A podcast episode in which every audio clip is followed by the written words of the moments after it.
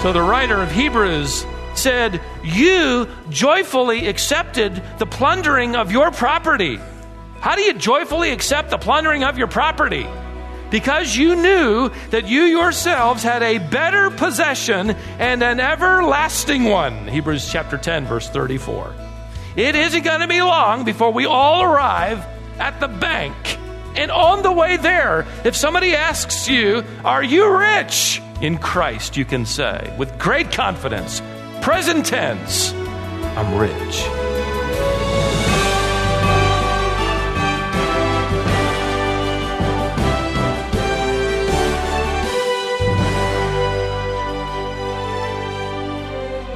You may not be rich financially. Maybe you're struggling. Maybe your life involves some persecution. But in Christ, you can say with certainty that you are rich. That's because you're the recipient of God's grace. In the book of Revelation, there was a church that was undergoing persecution. Today, you'll be encouraged as we examine what the Lord said to that church and about that church. This is Wisdom for the Heart with Stephen Davey. Today's lesson is called The Crushed Fragrance of Christ Followers. Let's get started. Listen to this. According to the International Bulletin of Missionary Research that just came, I read this just this week, published in World Magazine, dated February ninth, two thousand eight, they are estimating that four hundred eighty Christians are being martyred somewhere in the world for Christ every single day. That means before I end this sermon, twenty more will be ushered into the presence of their Lord. They refuse to recant of faith in following him. But this was the promise of Christ, was it not? In Matthew chapter ten, verse twenty-two, where he said, just as the world hates me, so the world will hate you. Behind the scenes, of course, it is Satan, the ultimate anti-Christian, who hates the bride that we just sang about, who hates the church and the propagation of the gospel. He knows, and this is just a little side note, but it struck me as I studied this week, he knows that we will one day occupy the throne that he lost in his covetous, arrogant attempt to win. We will co-reign with Christ over the universe, and Satan longs for that glory. And when we rise, literally enthroned in heavenly places with Christ, Satan will merely experience one more downward plunge. He was first hurled from heaven to earth, Isaiah fourteen. He will, in the future, be cast from earth into the abyss for a thousand years, according to Revelation chapter twenty, verse three. And after a brief release, he will be hurled into the lake of fire, Revelation chapter twenty, verse ten. He knows of this. He knows of his never-ending downward plunge, and he knows of the believer's rise to never-ending glory. And he, for that and a million reasons more, hates you. And he hates the church. And he hates our Christ. So for twenty-one centuries now, the church has been attacked, and he has schemed and plotted, murdered, belittled, slandered, attacked, frustrated, and even tortured the church. If the Christian will enter his glory and rest, as far as Satan is concerned, the Christian will enter it having suffered as greatly as he can possibly suffer. But Satan only ends up hurting himself, doesn't he? For persecution does not stamp out the church, it spreads it. Suffering does not paralyze the church. It purifies it. It, it promotes the church. It, it propagates the gospel of the church to a world that wonders how believers can stand true and firm even in the face of suffering. Tertullian, a church father living during the days of, of Roman uh, persecution, said this, the blood of the martyrs is the what? The seed of the church. Great quote of his that has lasted to this day. In other words, you spill the blood of a Christian, and from the spot where it hits the ground, it seems it only seeds more believers. They just sprout up. The churches just spring up. It's true. It is true today in places like Algeria and Orissa, India and Russia and Africa. It was certainly true in the first century. For if you crush the life of a believer. From that crushing emanates this fragrance that simply draws more people to Christ. Second Corinthians chapter two, verse fourteen. Out of the seven churches mentioned in Revelation two and three who received a special letter from Christ, only two of them heard not one word of criticism. The next church we're about to study was one of those two, and not surprisingly, it was a church that was suffering. Let's open the letter together at Revelation chapter two. It begins in verse eight. And to the angel of the church in Smyrna write, the words of the first and the last who died and came to life. I know your tribulation and your poverty, but you are rich, and the slander of those who say they are Jews and are not, but are a synagogue of Satan. Do not fear what you are about to suffer. Behold, the devil is about to throw some of you into prison, that you may be tested, and for ten days you will have tribulation. Be faithful unto death, and I will give you the crown of life. He who has an ear, let him hear what the Spirit says to the churches. The one who conquers will not be hurt by the second death. In this letter, our Lord commends this church in four areas. He says, first of all, I know all about you. I know that you bear up under great pressure. Verse nine, your text might read, I know your tribulation. The word is thlipsis, which means pressure or trouble. Certainly you could render it tribulation. Now, what would it have been in Smyrna that would have produced such great pressure? Without a doubt, there are at least a couple of reasons. One, uh, you've, you've read it, the hatred they endured by the Jews who weren't true followers of faithful Abraham. We'll look at that later on. But secondly, let me mention the predominance of Caesar worship, because this would be outside the text. We take you back to the days of the Roman Empire, which had brought, by the way, great, great peace to its citizens. The Pax Romana had, had allowed them to live secure lives. A person could conduct his business. He could provide for his family. He could travel. And thanks to the strong hand of Rome, he could send his letters out and expect them to, to, to be delivered. He could take his journeys in security. The seas had been cleared of pirates.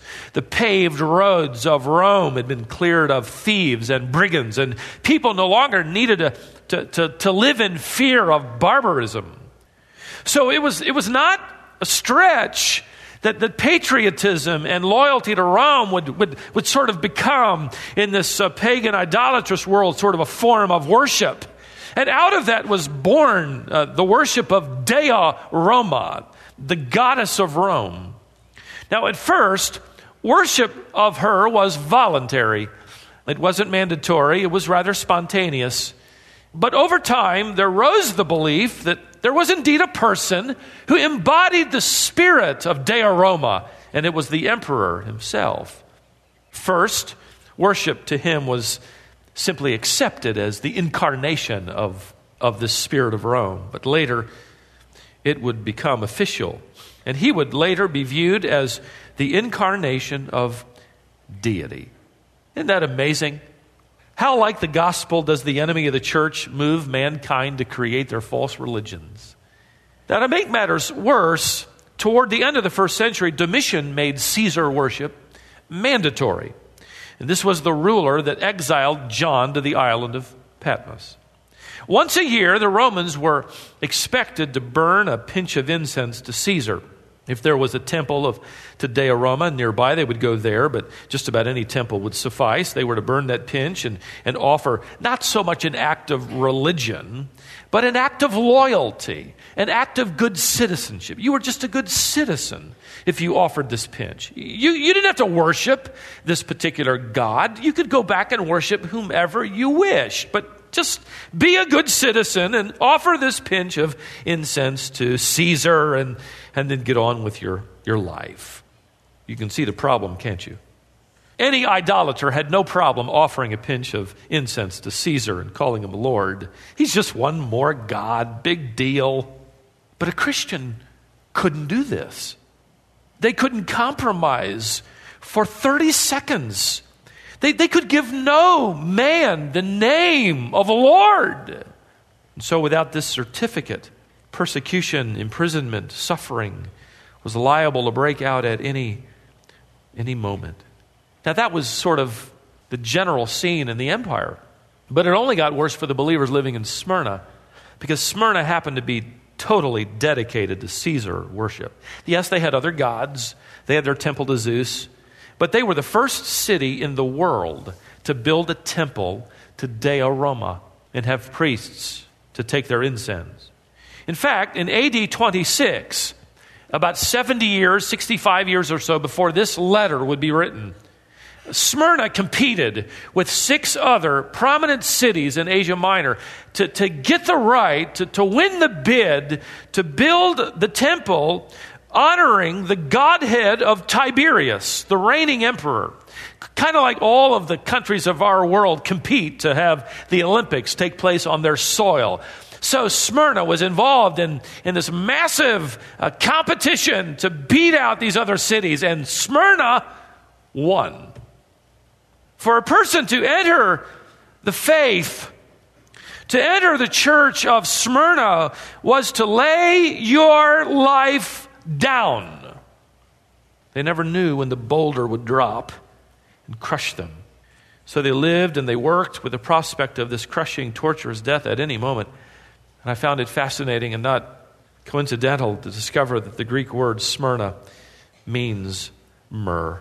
Myrrh, that fragrant spice that is formed by the crushing of the flowering myrrh tree or thorn bush.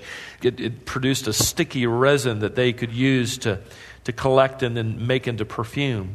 It was also used significantly in the days of Christ to prepare the dead for burial. You remember when Jesus Christ was visited by the Magi, he was given those three symbolic uh, gifts, gold representing his royalty, frankincense, which was used by the, the priests in the Old Testament in their intercessory work, and, and myrrh, an odd gift, but prophetic. It would be this sweet perfume that they would use to embalm him, literally wrap into the folds of the linen that they wrapped around his body as he died for the sin of the world. And so Jesus Christ says to the saints living in the city of myrrh, that which produces perfume by the crushing. He says, I know that you are being crushed. And from that crushing will come sweet fragrance that will draw others to me. I think it's wonderful that he begins his letter, his comments to them in verse nine with the words again, I know. You ought to circle those words in your text. How encouraging. Jesus says first and foremost to them, listen, I know. I know what it's like to have tribulation. I know what it's like to have a death sentence over your head. I know the pressure. I know despair. I sweat great drops of blood over mine. I know. Jesus Christ says to these suffering saints, I, I happen to know you are experiencing great pressure. Secondly, he assures them that he knows they are enduring deep poverty. He says in verse nine, I know your tribulation and your, your poverty. This is a word that refers to someone who has absolutely nothing. Nothing. Not that they don't have bread to stick in the oven. They don't have an oven. They don't have a home to have an oven. More than likely, this was owing to the fact that their jobs and homes and livelihood would be taken away, many of them probably experiencing what the Jews experienced in Nazi Europe. Their homes could be vandalized in broad daylight and nobody would do anything about it. Their shops were broken into and all their goods would be stolen and no one would care, and they were left destitute and poverty-stricken. He says here, I know your poverty. That's the word, tokeia. I know you have nothing, but you are rich. What an odd, what is he, an optimist? Does he just drop that in there because he's turning a blind eye to their poverty? The writer of Hebrews says this of believers who, who, who got it. He said, you joyfully accepted the plundering of your property. How do you joyfully accept the plundering of your property? You joyfully accepted the plundering of your property because you knew that you yourselves had a better possession and an everlasting one. Hebrews chapter ten, verse thirty-four. It isn't going to be long before we all arrive, so to speak, at the bank. And on the way there, if somebody asks you, are you rich or poor? In Christ, you can say, with great confidence, present tense, I'm rich. Jesus Christ says, I know what you're suffering, though. as you make your way home. I know you are also suffering unfair provocation. He says further, I know about your tribulation and your poverty, though you're rich, and I also know this. I know, I know the slander you're facing. I know those things they're saying about you, those who say they're Jews, but they really don't follow after Abraham as the man of faith in the coming one. They're just a synagogue of Satan. They represent the will and the work and the plans and the schemes of the enemy of the church. They're not the synagogue of God. I know about their unfair provocations. You see, the Christians here were enduring a smear campaign. It would last for centuries. Historical records tell us that these slanderous accusations were, first of all, that Christians refused to, to worship the gods and visit the temple, so they were therefore atheists. So they were criticized or slandered as atheists. Another more severe provocation was that since Christians celebrated communion and talked about this partaking of flesh and blood, that they were cannibals, that they were eating one another. They were killing young and some sort of ritualistic slaying, and, and they were eating flesh and drinking their blood. And so you can imagine the horror that would come to the mind of the one who heard this slander. Those people are cannibals. Christians were also slandered because they, they, they spoke of loving one another. They spoke about being members of one another. And so thus the accusation was developed that Christians actually engaged in sexual orgies within their communities of faith. That's what they're doing when they're together. They're perverted, atheistic cannibals. All of this slander enabled much of the persecution faced by these early Christians to take root. I know what they're saying about you. And today in the twenty-first century in Western freedom, there are a lot of things being said about you too. And Jesus Christ says, I know all about that too. Here's the fourth area. He says, I know some of you will face a future in prison. Look at verse ten. Do not fear what you're about to suffer. Behold, the devil is about to throw some of you into prison. Notice how he, he, he tracks it all the way back to the enemy, the church, the devil. Primary cause, the effect would be those that would work for him, but even behind that, of course, as we know, would be our Lord's own will. So to make matters worse, you're going to have these ten days of tribulation. Some of you are going to be separated from your families. Can you imagine getting a letter and the Lord saying that to us? Maybe he is. But for those believers around the world suffering, this letter is written to them, and they're reading this, this promise which is to this day coming true. Some would face the crushing blow of separation because they refused to stop believing and propagating the gospel, like some of the pastors in Uzbekistan that I have read about even this week who are suffering, waiting jail sentences to be delivered. Now, what does John mean when he writes, you will have tribulation for ten days? Short answer? I don't know. Um, some say that it's a reference to a short period of time. Could be. I think it's a reference to the ten edicts of Roman emperors against the church. The first was Nero's in A D fifty-four. The tenth was Diocletian in A D two eighty-four. And then, of course, the Roman Empire begins to crumble. But these ten crushing edicts that brought untold suffering and hardship to the believers, he tells them in Smyrna they will come. In fact, they've already started. This one who will assault the church, but Christ promised the gates of hell will not what? Prevail against her. Matthew sixteen, eighteen. Now, I want you to notice three things. First of all, I want you to notice their challenge from the Lord that comes on the heels of these words. Their challenge, verse ten, do not fear what you are about to, to suffer. Behold, the devil is about to throw some of you into prison that you may be tested. For ten days you'll have tribulation. Be faithful, here's the challenge, unto death. Be faithful unto death. This is what Jesus told his disciples in John fourteen. You believe in me, keep believing in me.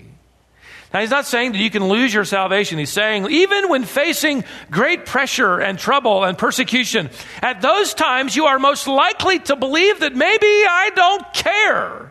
Maybe I know and I don't care, or maybe I don't know, or maybe I'm not worthy of being followed.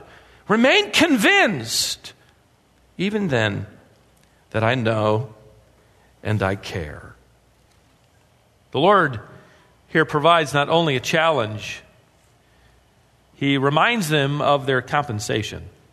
Be faithful unto death, and I will give you the crown of life. Now, now this isn't saying, now look, only for those that are martyrs or those who are faithful get the crown. This is all synonymous with the blessing and the compensation for those who follow Christ and believe in him. In fact, this word crown is not diadema. That is the royal crown. This is Stephanos. This is, this is a wreath. You could translate it uh, literally to understand it a little better. This particular wreath was given on three occasions. It was given to a, an athlete who was victorious, who, who ran and won. It was also presented to a citizen of the city who faithfully served the city. And third, it was worn by participants in a wedding festival. So here, you can obviously see the analogy. Jesus Christ is saying, look, I'm going to I'm going to give you, because you've run the race well, this wreath. I'm going to give you for having served the city of God as a loyal citizen, this wreath. I'm going to give to you as we celebrate that wedding feast. You are my bride, this festive wreath for you to wear. When you think of that compensation, our affliction is indeed light. Second Corinthians four seventeen says, when compared to the eternal weight of glory, which is beyond comparison. This is their challenge from the Lord. This is their compensation from the Lord.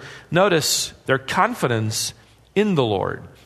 He who has an ear, verse eleven, let him hear what the Spirit says to the churches.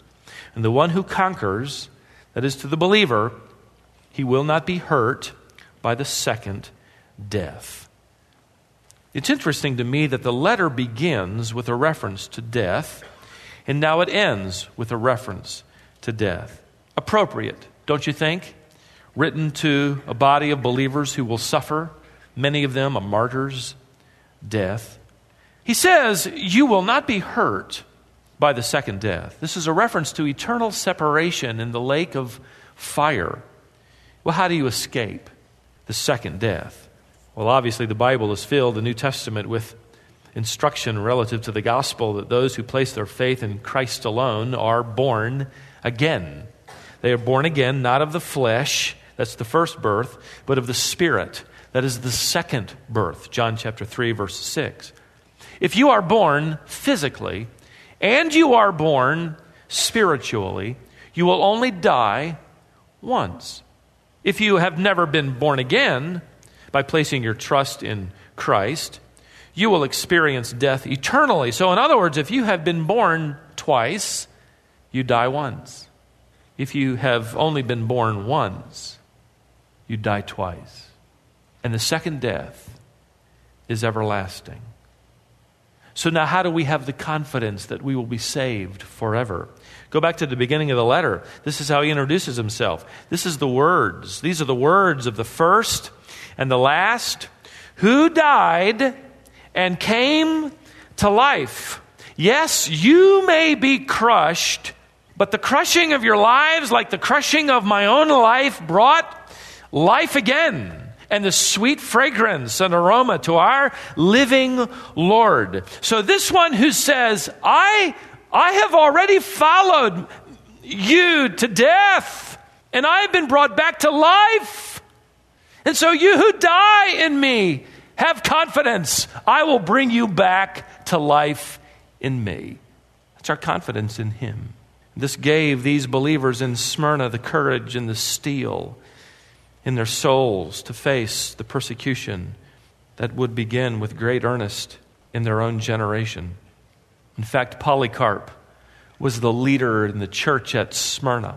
He was a disciple of the Apostle John. He was tutored by John. And eventually, Polycarp would lead the believers in Smyrna, and the words of Christ to this church would come true in his own very life. History records it was a festival in the city, an annual festival, and the fever-pitched loyalty for the Empire of Rome was at its height, and they decided it was time to get old Polycarp, who was eighty-six years old, and let's go ahead now and make him offer incense to Caesar. We've put it off long enough. We've had patience long enough. It's time to take their leader and make an example of him. Of course, they expected him to recant. History records that he was brought into the arena, and he was told to either confess Caesar as Lord or die. Leaders were slandering him. They cried out, and I quote, this, by the way, comes from a document dated in the second century. "This is the teacher of Asia, the father of the Christians, the destroyer of the gods, who teaches many neither to offer sacrifice nor to worship." And so Polycarp was given a decision, a choice, to sacrifice to Caesar and call him Lord or be burned to death. We have his answer recorded and protected over the centuries, translated for us. Polycarp said to the mob that hushed in the arena, and he said these words, translated for us, "Eighty and six years have I served Christ, and he has never done me wrong. How can I now blaspheme my King and my Savior? I fear not the fire which burns for an hour and after a little while is extinguished. So why do you delay? Come and do your will." In a matter of moments, Polycarp was burned to death, and the words of Christ came true. For from the crushing of his life, now centuries later, it offers a sweet fragrance unto Christ, and we can all partake.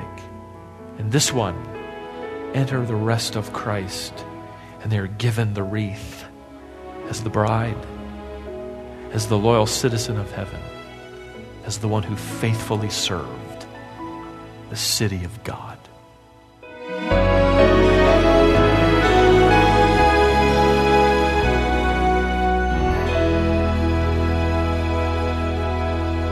Let's try to live with the mindset of Polycarp, who was faithful even unto death. You've tuned into Wisdom for the Heart.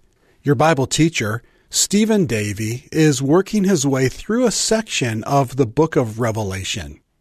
If you joined us late and want to hear this entire lesson, we've posted it to our website, wisdom online dot org. You'll also find it on our smartphone app for your iPhone or Android device. We'd enjoy hearing from you and learning how God uses these lessons to encourage you. Write to us at Wisdom International, P O Box three seven two nine seven, Raleigh, North Carolina, two seven six two seven. Thanks for listening to Wisdom for the Heart.